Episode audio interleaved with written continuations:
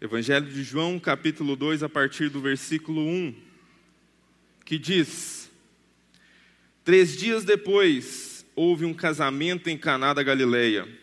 Achando-se ali a mãe de Jesus, Jesus também foi convidado com os seus discípulos para o casamento. Tendo acabado o vinho, a mãe de Jesus lhe disse: Eles não têm mais vinho. Mas Jesus lhe disse: Mulher, que tenho eu contigo? Ainda não é chegada a minha hora. Então ela falou aos serventes: Fazei tudo o que ele vos disser.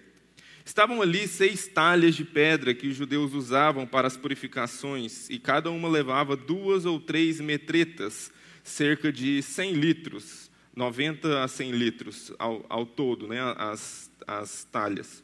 Aliás, cada talha, né, e dava um total aí de uns 600 litros, todas elas. Ah, então lhes determinou: tirai agora Aliás, eu pulei o 7, né? Jesus lhes disse: Enchei de água as talhas, e eles as encheram totalmente. Então lhes determinou: Tirai agora e levai ao mestre-sala. Eles o fizeram. Tendo o mestre-sala provado a água transformada em vinho, não sabendo de onde viera, se bem que o sabiam os serventes que haviam tirado a água, chamou o noivo. E lhe disse: Todos costumam pôr primeiro o bom vinho, e quando já beberam fartamente, servem o inferior. Tu, porém, guardaste o bom vinho até agora. Com este, deu Jesus princípio a seus sinais em Caná da Galileia, manifestou a sua glória e os seus discípulos creram nele. Até aqui, graças a Deus pela sua palavra. Vamos elevar ao Senhor uma palavra de oração. Graças te damos, Senhor, mais uma vez nessa manhã, porque o Senhor é bom e as suas misericórdias se renovaram quando o sol raiou. Nós somos gratos, ó Deus, pelo privilégio e a oportunidade de estarmos juntos como igreja, ó Deus, nesse primeiro domingo do ano, para te celebrar, para te adorar, para nos alegrarmos no Senhor e para sermos, ó Deus, desafiados para um ano, ó Deus, que vai, ser, vai ter os seus desafios, mas também vai ter muita graça da parte do Senhor. Nós queremos, ó Deus, que os nossos corações sejam ensináveis, que o Senhor abra o nosso entendimento para receber tudo que o Senhor tem para ministrar aos nossos corações nessa manhã, em nome para a glória de Jesus. Amém. Estude enquanto eles dormem, trabalhe enquanto eles se divertem, lute enquanto eles descansam, depois viva o que eles sempre sonharam. Não sei se em 2021 você se deparou com alguma frase parecida nas redes sociais ou se você viu alguém falando sobre isso. Mas a gente tem vivido tempos em que a produtividade, a eficiência, a excelência têm sido valores inegociáveis do nosso tempo. E, e, hoje eu quero ter uma conversa bem de coração aberto com os irmãos abrir um pouco da minha própria vida, confessar alguns pecados e, quem sabe, uh, nós juntos podermos alcançar a graça da parte de Deus. Meus irmãos, eu pessoalmente jamais crio nas premissas que evocam esse tipo de provérbio, e isso é atribuído a um provérbio japonês, essa frase, mas não parece muito japonês dessa frase, esse, mas enfim. É, eu confesso aos irmãos que eu vivi a maior parte da minha vida adulta sob uma perspectiva muito parecida com essa frase não a de querer alcançar algum sucesso material, mas inconscientemente eu vivia sob o princípio de que a vida que eu vivo agora é desprezível, desde que eu esteja focado em me tornar o que eu desejo ser no futuro, sem jamais viver, desfrutar o hoje, o agora, como a Roberta falou para a gente no vídeo. O que eu vou ser quando crescer? Essa pergunta inconscientemente me perseguiu por muitos anos, de criança, adolescente e adulto, no sentido de eu serei algo, eu quero ser algo no futuro. E até eu alcançar esse algo que eu quero ser num futuro que eu não sei quando, a minha vida não tem muito sentido ou valor em si mesma no hoje e no agora. E eu me lembrei de uma letra da música Melancolia do pregador Lu, que ele fala um pouco sobre a sua infância, e ele diz uma, uma que me pega sempre. Ele diz o seguinte: mas o para sempre, esse, essa ideia de buscar um sempre, um, um felizes para sempre, algo no futuro, esse para sempre está sempre lá na frente e a gente sempre cansa na metade. Esses sonhos, essa vida que a gente almeja lá no futuro, o nosso, a nossa maneira de viver, as nossas condições, os, as circunstâncias à nossa volta mudam, os nossos sonhos mudam e talvez a gente está andando, caminhando num piloto automático e nem lembra mais por quê, qual era o sonho, qual era o objetivo, onde eu queria chegar vivendo da maneira que eu estou vivendo. E eu também lembrei de um filme que eu recomendo muito nesse início de ano, talvez você dá uma olhada. Ele parece ser uma comédia muito pastelona, Adam Sandler, Clique. Não sei quantos já viram esse filme, mas ele tem uma mensagem extremamente relevante para pensar sobre isso. Basicamente, ele recebe um controle remoto mágico que ele não controla a televisão, ele controla a própria vida dele. Ele pode pausar, ele pode acelerar, ele pode, como se, se ele tivesse como se a vida dele fosse um filme para ser controlado para frente e para trás. Mas esse controle tem uma pegadinha. Ele tem memória ele memoriza o que você faz ou deixa de fazer. Se você avançou, então, por exemplo, ele está lá no trânsito, ele clica em avançar, e aí ele passa é, inconscientemente a parte do trânsito, quando ele percebe, ele já está lá na, na, na empresa dele, onde ele trabalha. Mas esse controle lembra as escolhas que ele fez, e toda vez que ele colocou para avançar rápido, ele memoriza. E dali para frente, ele nunca mais vai ter trânsito na vida dele, porque o controle memorizou e ele sempre vai passar por aquilo por piloto automático. Eu não sei vocês, mas eu já me peguei com esse controle na mão muitas vezes. De avançar coisas na minha vida, experiências, vivências com a família, em que eu não queria estar lá e aí eu me coloquei no piloto automático e passei por muita coisa que eu realmente nem me lembro que eu passei, que eu realmente nem me lembro que eu vivi. A vida foi passando, o controle remoto foi ativado e eu estava ali, mas na verdade eu não estava. E nesse processo, pessoas, saúde, lembranças e sonhos inevitavelmente vão ficando pelo caminho na nossa vida. E nós precisamos refletir sobre isso. Quais são os seus planos para esse ano? Você já fez a sua lista de, de metas? Seu planejamento para 2022. Eu não sei vocês, meus irmãos, mas eu vou falar para vocês. Eu estou cansado de fazer plano de ano novo. Eu estou esgotado de sentar e estabelecer metas, vou emagrecer, vou fazer isso, vou fazer aquilo, e a gente nunca cumpre e começa tudo de novo no ano seguinte, e a gente parece presos num, como numa roda né, de um rato, sem sair do lugar. Mas teve uma frase dessas de coach, como a do início, que me abençoou muito nesse ano. Coloca aí para a gente, por favor. Se você me, deu esperança para esse ano, se você acordou sem uma meta, volte a dormir. Eu achei maravilhoso. Vou voltar a dormir, gente. Que maravilha. Mas a ideia de que uh, nós precisamos ser produtivos, estar à frente dos outros, não parar, fazer a coisa avançar, é realmente uma ideia que tem tirado meu sono, vamos dizer assim, ou não me deixado muito contente. Será que a vida é isso mesmo, alcançar um objetivo que a gente pode lutar, lutar, lutar e talvez nunca nem alcançá-lo?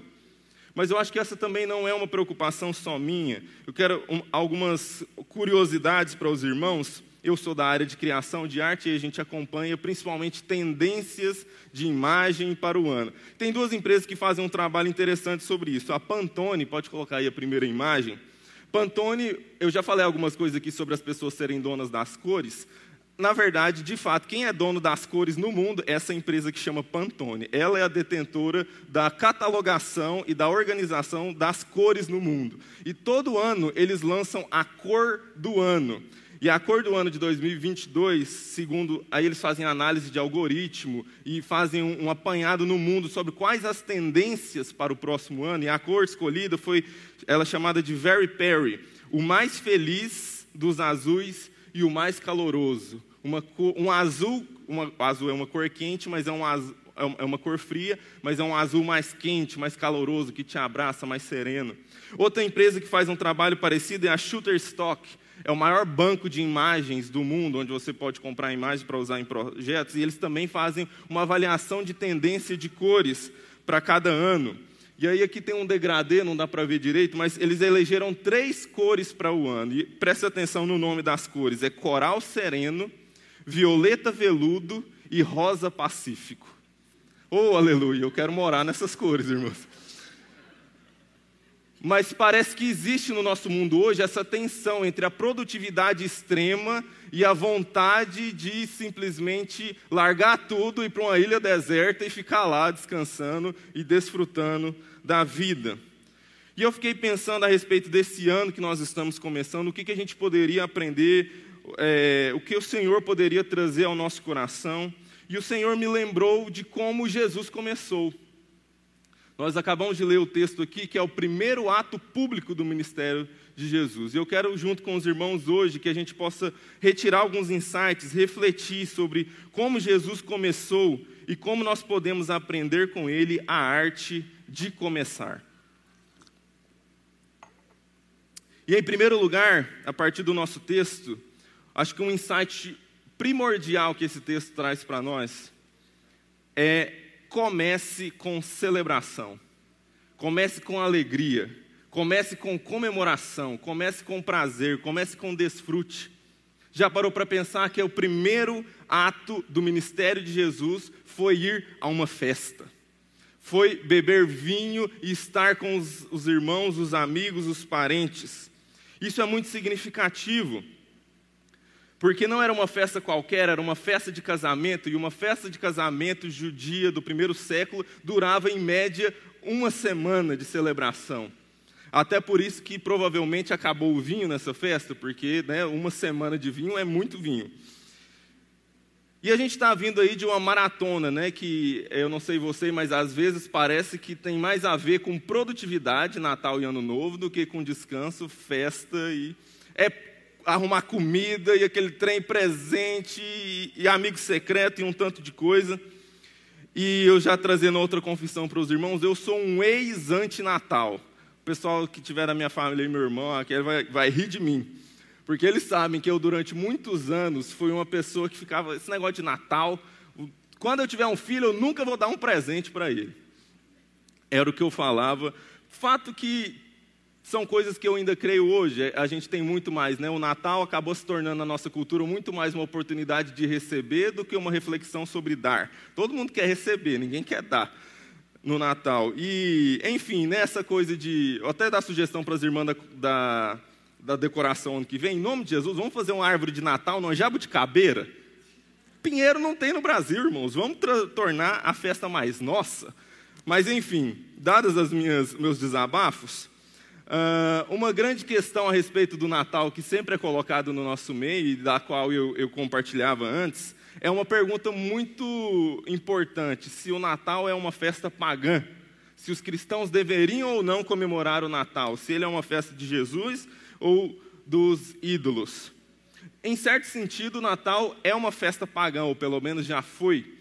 Uh, a igreja há muitos séculos atrás, pegou uma data que era dedicada a Saturno e transformou ela como a data do dia do nascimento de Jesus, em que pelo menos ninguém sabe exatamente que dia Jesus nasceu, ou então o que é comemorado o dia do nascimento de Jesus. Mas a gente precisa entender que isso é uma coisa maravilhosa, porque a gente entende, começa a perceber a, a partir do próprio Jesus que o nosso problema não é comemorar não é festejar, mas é como e a quem colocar no maior lugar em uma festa.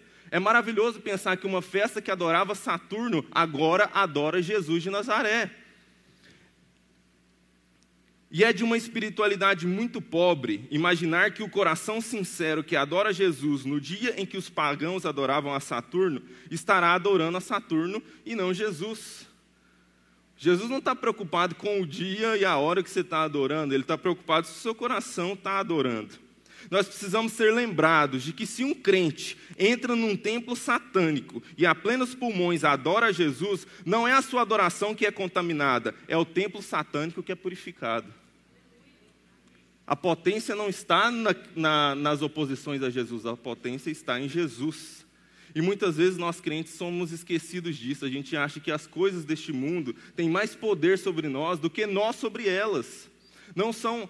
Ah, Jesus disse que as portas do inferno não prevalecerão contra a igreja. E parece que a gente imagina o capeta segurando uma porta e batendo na gente, né? E aí a gente vai prevalecer contra essa porta. Não, a porta é a, é a, é a entrada. Somos nós que invadimos o inferno, não é a, a porta do inferno que está nos atacando, somos nós os atacantes, não os defensores. O problema nunca foi celebrar, apenas celebrar o Deus errado. Não é em Jerusalém, nem no Monte Gerizim, é em espírito e em verdade. A nossa adoração depende do nosso coração. Mas eu penso que lá no fundo mesmo, essa discussão tem mais a ver com outra pergunta.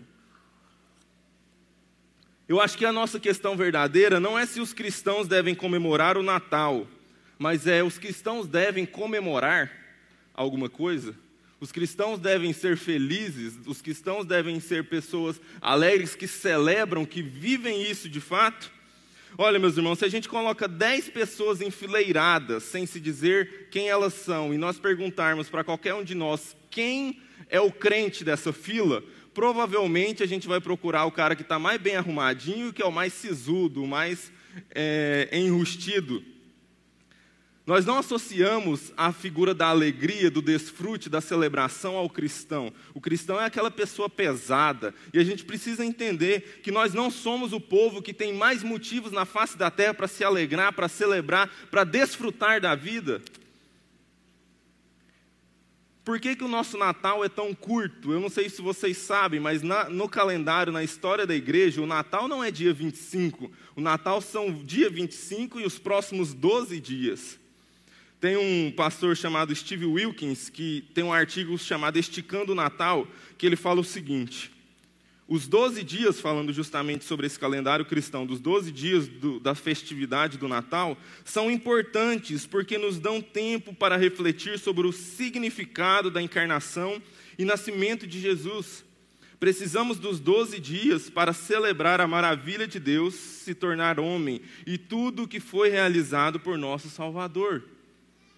Não é uma festa para simplesmente sentar com a família e comer uva é uma festa para lembrar que Deus se fez carne e habitou entre nós. A celebração é tempo de parar o que a gente está fazendo na vida. Não é uma coisa em si, ficar pulando sem motivo, sem razão alguma. É momentos da gente parar a nossa vida, a nossa rotina, para lembrar do que é importante. Nós precisamos festejar. Deus veio até aqui e nos salvou, nos redimiu, nos alcançou com a sua graça. Não há ninguém na face da terra que tenha mais motivos para celebrar do que os cristãos. Ele nos resgatou das trevas para a sua maravilhosa luz. Nós sabemos quem nós éramos, nós estávamos perdidos em nossos delitos e pecados, mas Ele veio e nos alcançou pela sua graça. E celebração, prazer, alegria tem muito a ver com adoração. Você já parou para pensar nos termos que a gente usa para falar das coisas que nos dão prazer? É muito comum você ouvir alguém dizer: Eu adoro sorvete. Eu adoro uma comida, eu adoro fazer isso ou aquilo. A mesma expressão que a gente usa para celebrar e engrandecer o nosso Deus.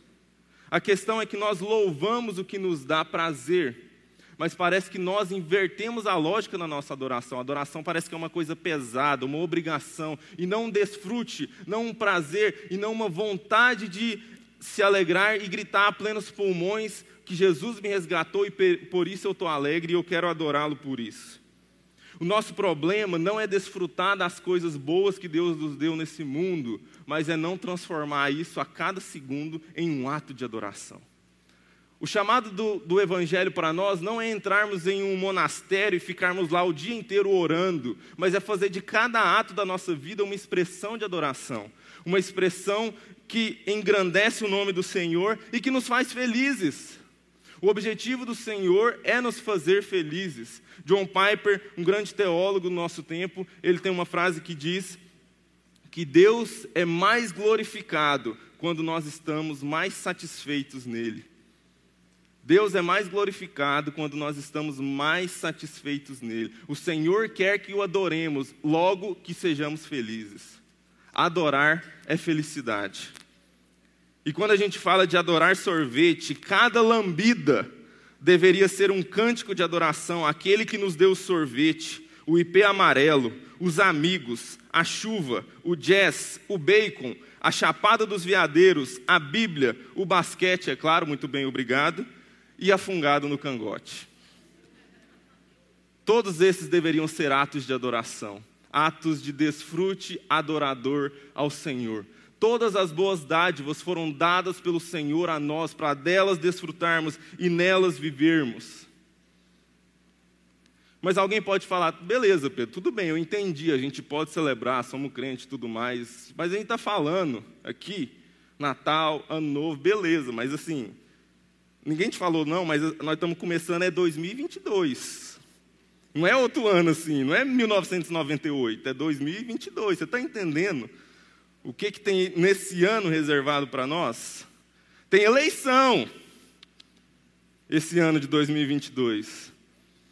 Nós estamos aí, parece que agora não é Covid, é Covid, H3N3, né, dengue, chikungunya, entendeu? Sim, de fato, talvez não tenhamos um ano mais difícil nos últimos décadas do que 2022 pela frente. E o que, que há para se comemorar nesse ano? O que, que há para se vislumbrar de comemoração em 2022? Não interessa. Nós não comemoramos o ano que virá, nós comemoramos os milênios que virão pela frente. Nós precisamos sempre ser lembrados que nós sabemos o final da história. E é rua de ouro, meus irmãos. Nem olhos viram, nem ouvidos ouviram, nem jamais penetrou no coração humano que o Senhor tem preparado para nós. E daí 2022? 2022 é nada. Se 2022 for o meu último ano, glória a Deus. Porque eu estarei mais rápido no desfrute eterno, na alegria e no prazer que será para sempre. Lembrando da nossa frase do início da mensagem, só precisa trabalhar enquanto os outros dormem aquele que tem algo a conquistar. Mas os que foram conquistados podem deitar e dormir. Você já viu todas essas coisas? Fala, olha, é, primeiro que tem uma, uma de, de, cobiça, tem, tem um quê de cobiça muito grande. Enquanto os outros dormem, você trabalha. Enquanto eles têm isso, você. É, é uma competição eterna. Nós estamos aqui competindo para conquistar um prêmio. Qual é o prêmio que nós estamos aqui para conquistar, meus irmãos? É sério que é o, um carro importado? É sério que é uma mansão gigantesca com vários servos? É sério que a Mega Sena, você pensa tão pequeno assim? Nós não queremos o simples fato de viver a eternidade onde não haverá mais choro, pranto e dor. O que, que são todas essas coisas comparadas a isso?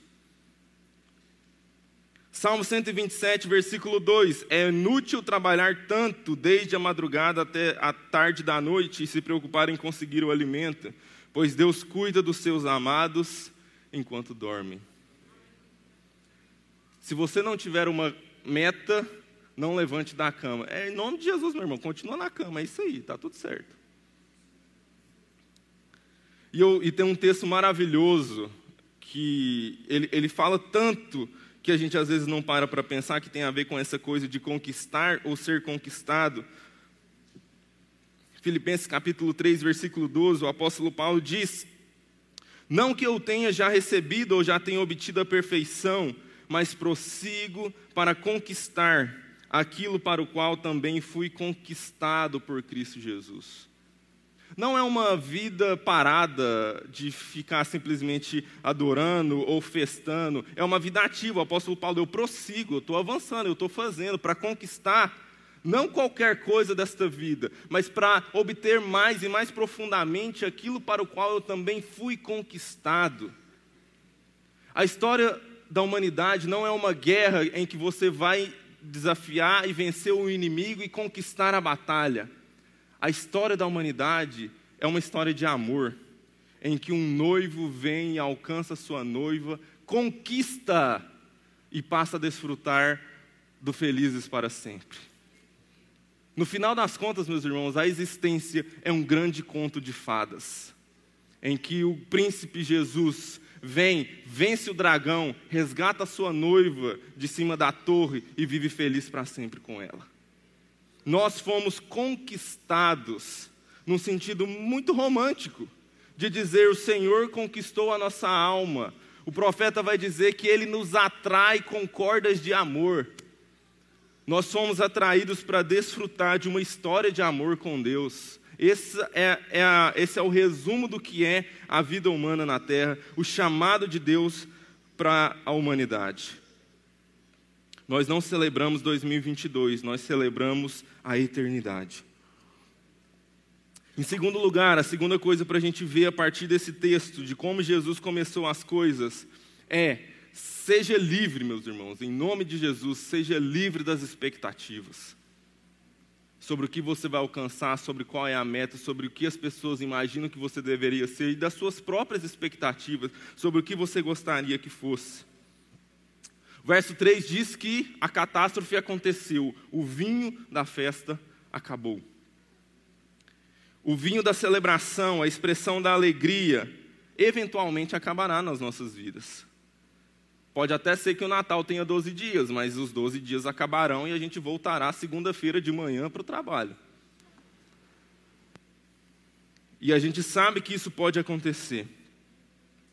E a gente não sabe, no caso específico desse texto, por que, que o vinho acabou, mas a gente sabe que viver é estar sujeito ao fim da alegria e da, e da celebração. E quando as adversidades vêm, é muito fácil esquecermos dos motivos para celebrar. É por isso que a gente está aqui hoje, por isso que tem culto todo domingo, porque nossa memória é fraca. Se a nossa memória fosse boa, não precisava de culto. Mas a gente precisa ser constantemente lembrado sobre o que, que significa e os motivos da nossa fé.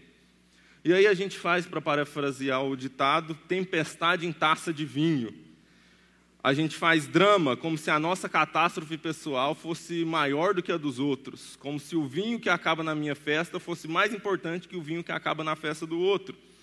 E como se fosse nossa função e responsabilidade resolver todos os problemas e alcançar a solução para tudo à nossa volta. E Maria achou que era a responsabilidade dela resolver o problema da festa.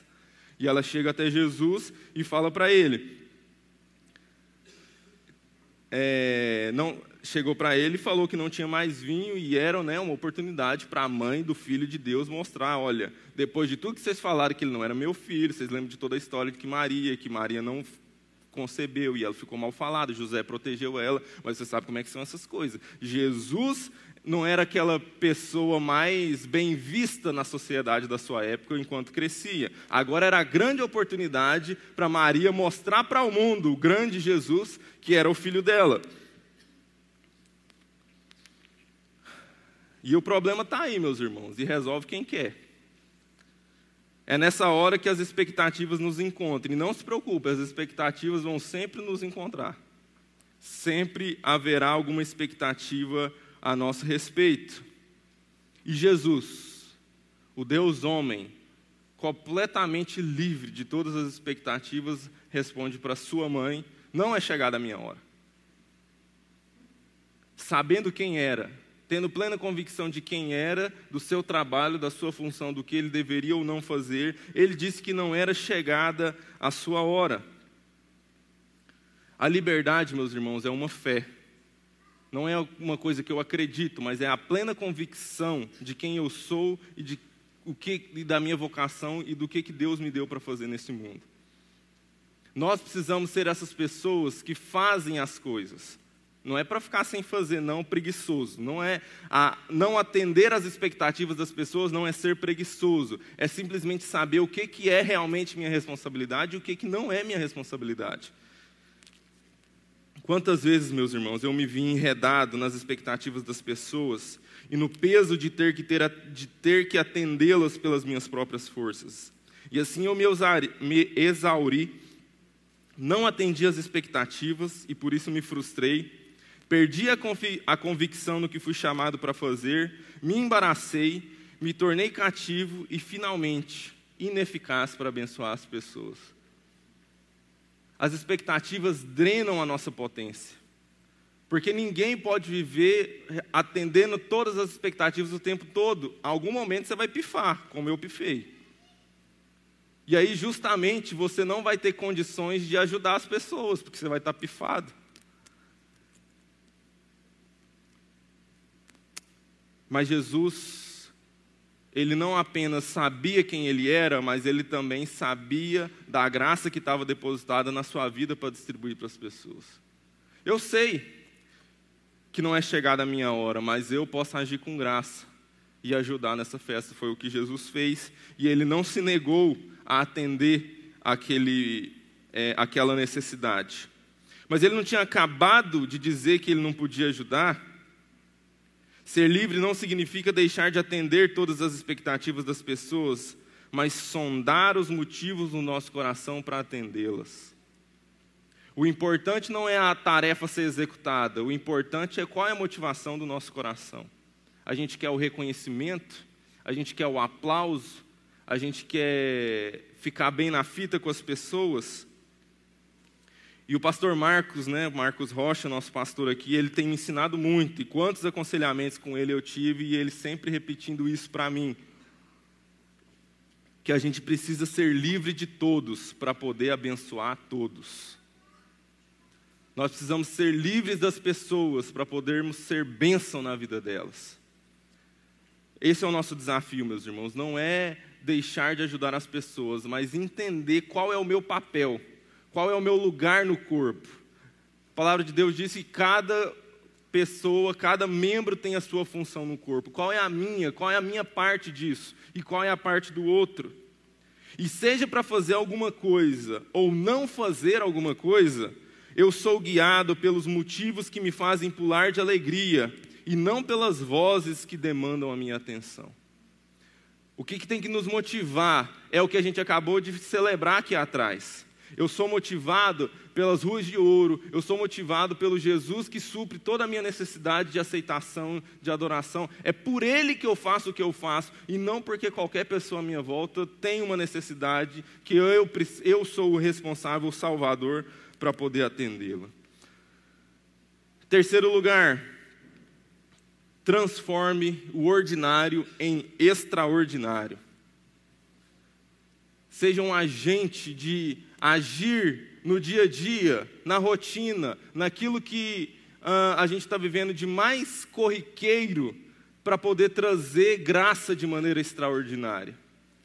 Tem um detalhe muito importante, muito interessante a respeito desse milagre de Jesus, que às vezes passa muito despercebido, porque é sutil e despercebido. Mas já parou para pensar que, do ponto de vista do mestre Sala, né, o mestre Sala era uh, o responsável pela festa, um dos convidados responsável por fazer a festa rodar, acontecer. E todos os convidados, a fala do, dele nos dá um dado muito importante. Lá nos versículos 9 e 10, né? Tendo o mestre Sala provado a água transformada em vinho, não sabendo de onde viera, se bem que o sabiam os serventes que haviam tirado a água, chamou o noivo e disse: Todos costumam pôr primeiro o bom vinho, e quando já beberam fartamente, servem o inferior. Tu, porém, guardaste o bom vinho até agora. A questão aqui é que, do ponto de vista do mestre Sala e dos convidados, não houve milagre algum. Eles nem sequer ficaram sabendo que havia acabado o vinho, de que havia água ali, e essa água milagrosamente se transformou em vinho. Eles simplesmente desfrutaram. A gente fica pensando sobre como acontecem os milagres nas igrejas hoje em dia, né? Não, não pode acontecer um milagre sem que as pessoas não fiquem sabendo. O milagre ele precisa acontecer no palco. Venham aqui na frente todos os que querem serem curados e você será de maneira espetacular para que todos vejam, seja curado. Nós não podemos ter uma cura em que a pessoa que foi usada por Deus para curar e o curado, só os dois sabem. Do ponto de vista daquelas pessoas, não aconteceu nenhum milagre, simplesmente uma festa que continuou a acontecer e foi abençoada pelo vinho que alegrou a vida de todos. E esse, meus irmãos, é justamente o nosso papel no reino de Deus. Às vezes a gente não vai fazer água se transformar em vinho, mas a gente pode agir na vida das pessoas à nossa volta, nas situações à nossa volta, mesmo imperceptivelmente, e transformar aquilo que era o ordinário, aquilo que não tinha solução, em uma maravilhosa transformação de água em vinho, sem que nem ninguém perceba que isso aconteceu. Esse é o nosso objetivo aqui. E Jesus gosta desse tipo de coisas. É, é, é maravilhoso olhar para esse texto e perceber que Jesus fez um milagre que alguns poderiam chamar de banal. Jesus, beleza, acabou o vinho, mas assim, não é o, o fim do mundo. Ninguém está morrendo porque não vai tomar vinho. Mas Jesus está preocupado com a nossa alegria, a nossa felicidade, o nosso bem-estar. Ele é capaz de transformar água em vinho só porque a gente tem a alegria de beber vinho. E é assim que deve ser o nosso portar com as pessoas e onde a gente vai. O nosso papel de transformação na vida das pessoas é trabalhar pelo seu bem trabalhar pela sua alegria, não é só viver uma vida de desfrute. É claro que quem vive uma vida de alegria, de desfrutar a vida, automaticamente vai contagiar as pessoas à sua volta com alegria, com vigor, com vivacidade. Mas é viver as pessoas e buscar o seu bem, a sua felicidade e a sua alegria.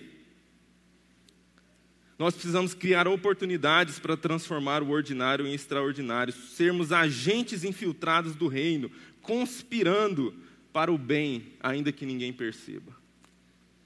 Para a gente encerrar, meus irmãos, eu quero lembrar aos irmãos que esse não é um chamado à irresponsabilidade.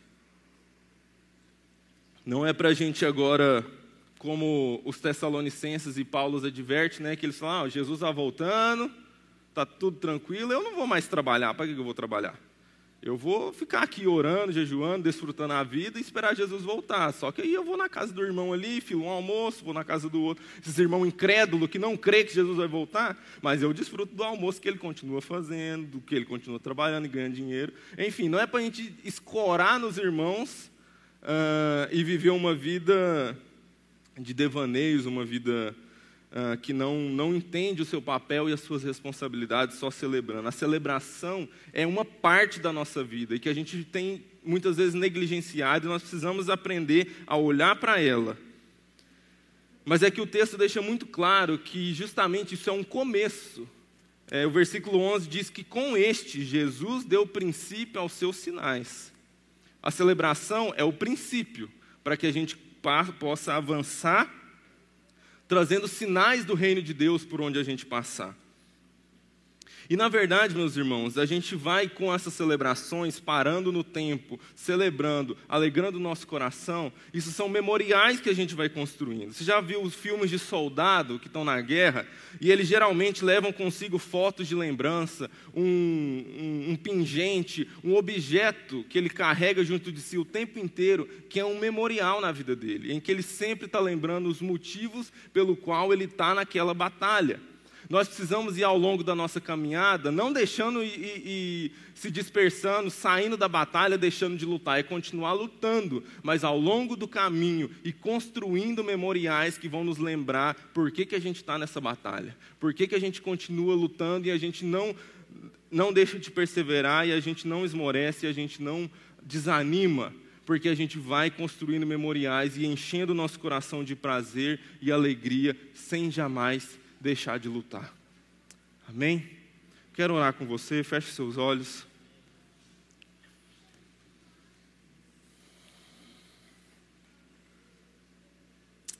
Ah, Deus de toda graça, alegria, prazer, Tu és bendito para sempre. Nós queremos, ó Deus, como o salmista diz, ó Deus, dizer para o Senhor, assim como a corça suspira pelas águas, assim a nossa alma tem sede de Ti. A nossa alma quer desfrutar do Senhor e da Sua presença, quer ter prazer no Senhor e delícias na Tua presença eternamente. Ah, Deus, ensina o nosso coração ansioso, Deus. O nosso coração, ó Deus, afoito, tentando resolver as coisas aqui nessa terra, Senhor. Revela ao nosso coração a plenitude do que significa, ó Deus, o controle do Senhor sobre a história, a tua soberania, que nos pode fazer descansar. Que nos pode, ó Deus, fazer respirar profundamente e, e sentir e receber o Teu Espírito Santo em todas as boas coisas dessa vida. De que o Senhor se revela nelas, de que o Senhor fala conosco nelas não para que nos tornemos devassos, Senhor, mas para que nos para que possamos aprender com o Senhor o tempo e o modo de cada coisa.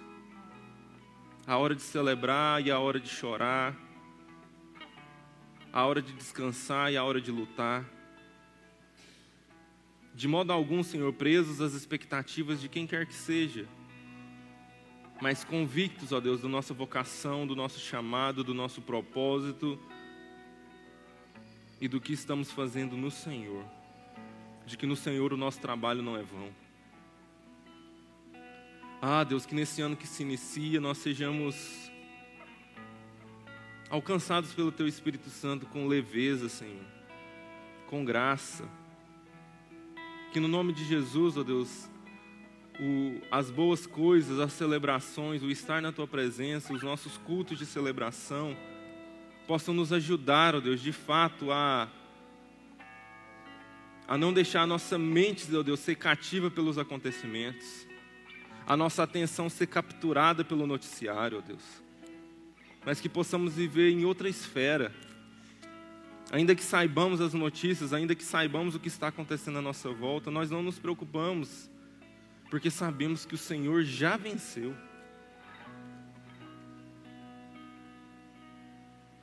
E não há força neste mundo, Deus. Não há poder político, não há bomba nuclear capaz de nos separar do amor de Deus que está em Cristo Jesus. Oh Deus, revela essas verdades no mais profundo do nosso coração. E nos dê a tua paz, o teu shalom, a plenitude, ó Deus, de quem somos em ti. Para que possamos prosseguir a imagem de Cristo até aquele dia, Deus até o glorioso dia, Deus, em que tudo terá passado e nós desfrutaremos o Senhor para sempre. Revela essas verdades ao nosso coração, ó Deus, em nome e para a glória de Jesus. Amém.